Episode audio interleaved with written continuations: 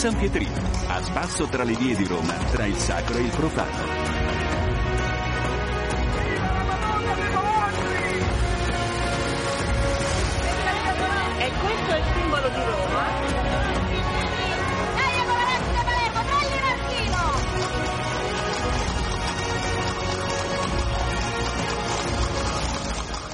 Benvenuti da Eliana Storri nello spazio dedicato a Roma. Oggi ci occupiamo della situazione economica difficile in cui si trovano alcune famiglie romane. Poi parleremo del riuso di oggetti e di una nuova vita che si può dare loro contro ogni pratica di scarto.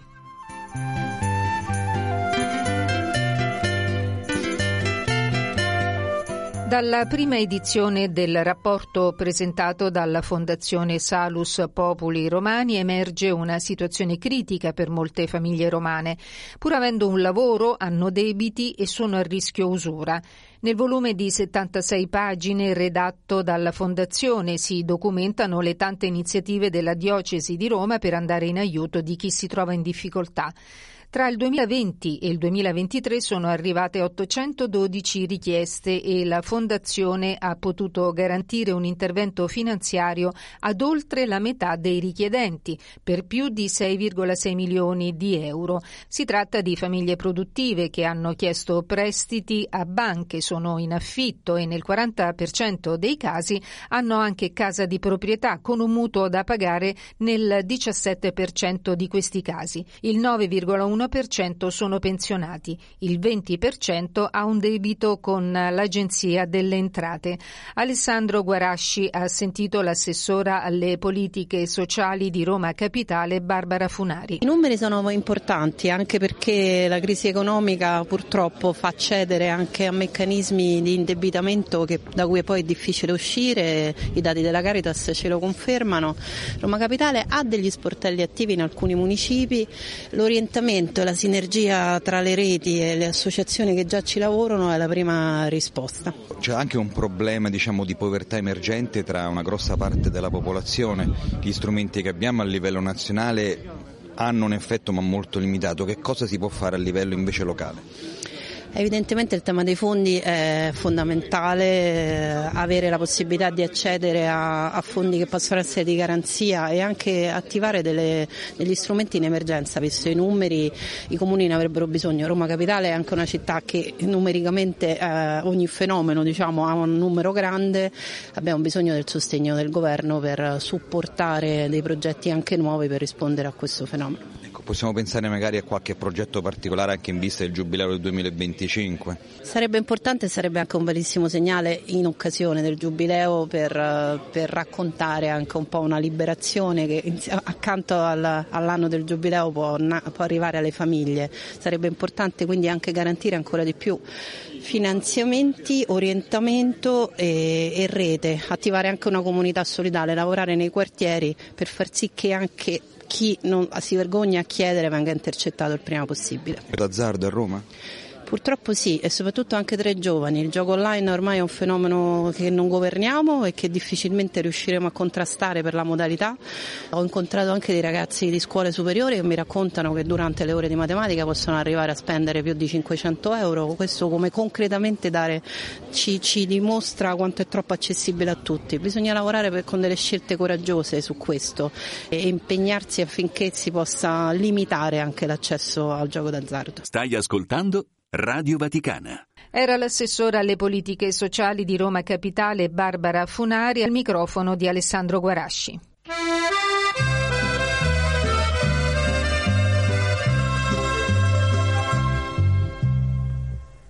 Oggi è il modernismo del novecentismo, rinnovano tutto va. E le usanze antiche e semplici, so ricordi che spariscono. E tu Roma mia, senza nostalgia, segui la modernità. Fai la progressista, l'universalista, mentre dici ok, thank you, yeah, yeah. È chi a Roma sotto la luna non canti più gli stornelli, le serenate di gioventù. Il progresso t'ha fatta grande, ma sta città non è quella dove si viveva tant'anni fa.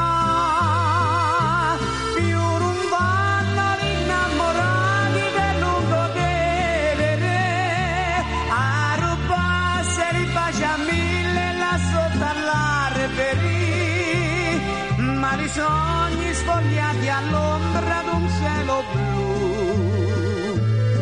So ricordi del tempo bello che non c'è. Più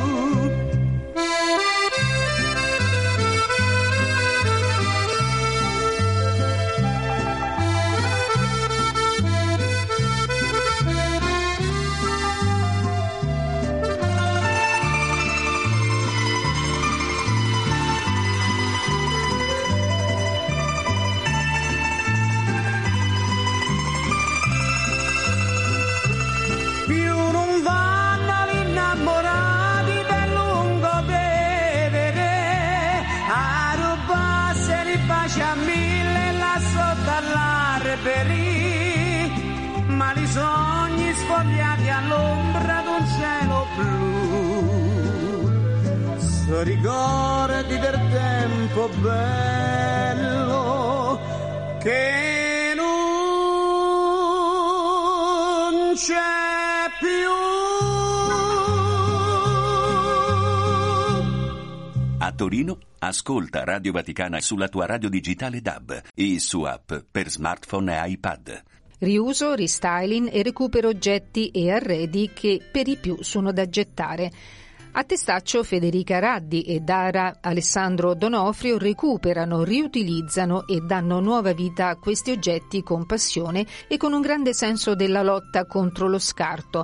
Proprio a via Monte Testaccio, lì, in tempi remoti, gli scarti di otri e anfore venivano abbandonati tanto da creare un vero e proprio Monte dei Cocci.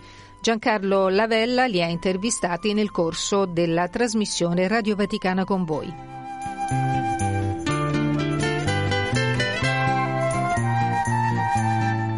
Testaccio è una realtà molto particolare perché è la prima discarica eh, del mondo dichiarata.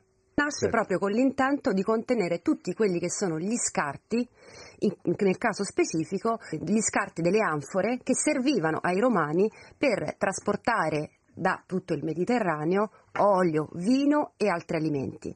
Una volta arrivati al porto di Ripagrande di Roma, queste anfore avevano perso la loro utilità perché, perché ripulirle, portarle indietro era difficile, per cui venivano rotte, se non si erano già rotte prima, e accatastate in un angolo dietro al porto.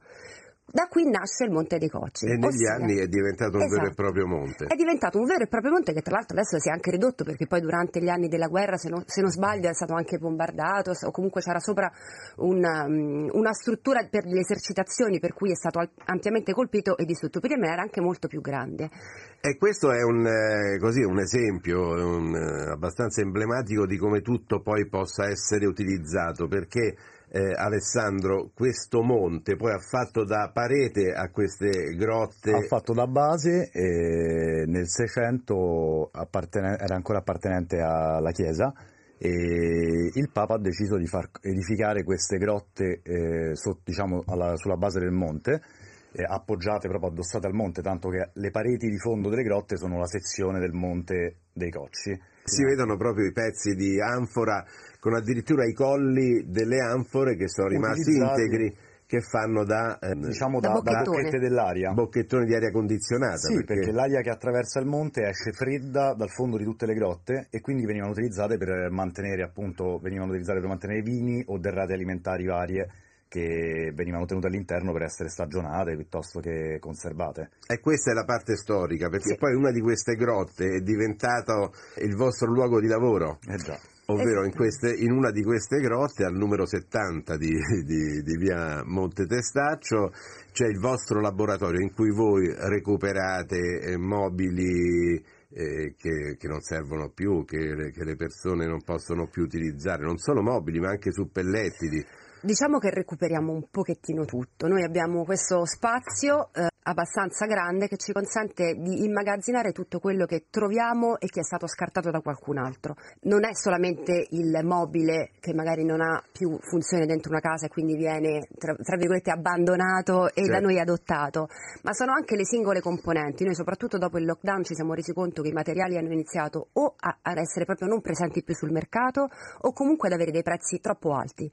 Per cui abbiamo capito che l'intuizione che avevamo avuto in realtà era giusta, quindi noi anche del singolo mobile che magari è in parte rotto, è tarlato, ha dei difetti, noi scartiamo quello che non è più utilizzabile e teniamo quello che invece può essere lavorato.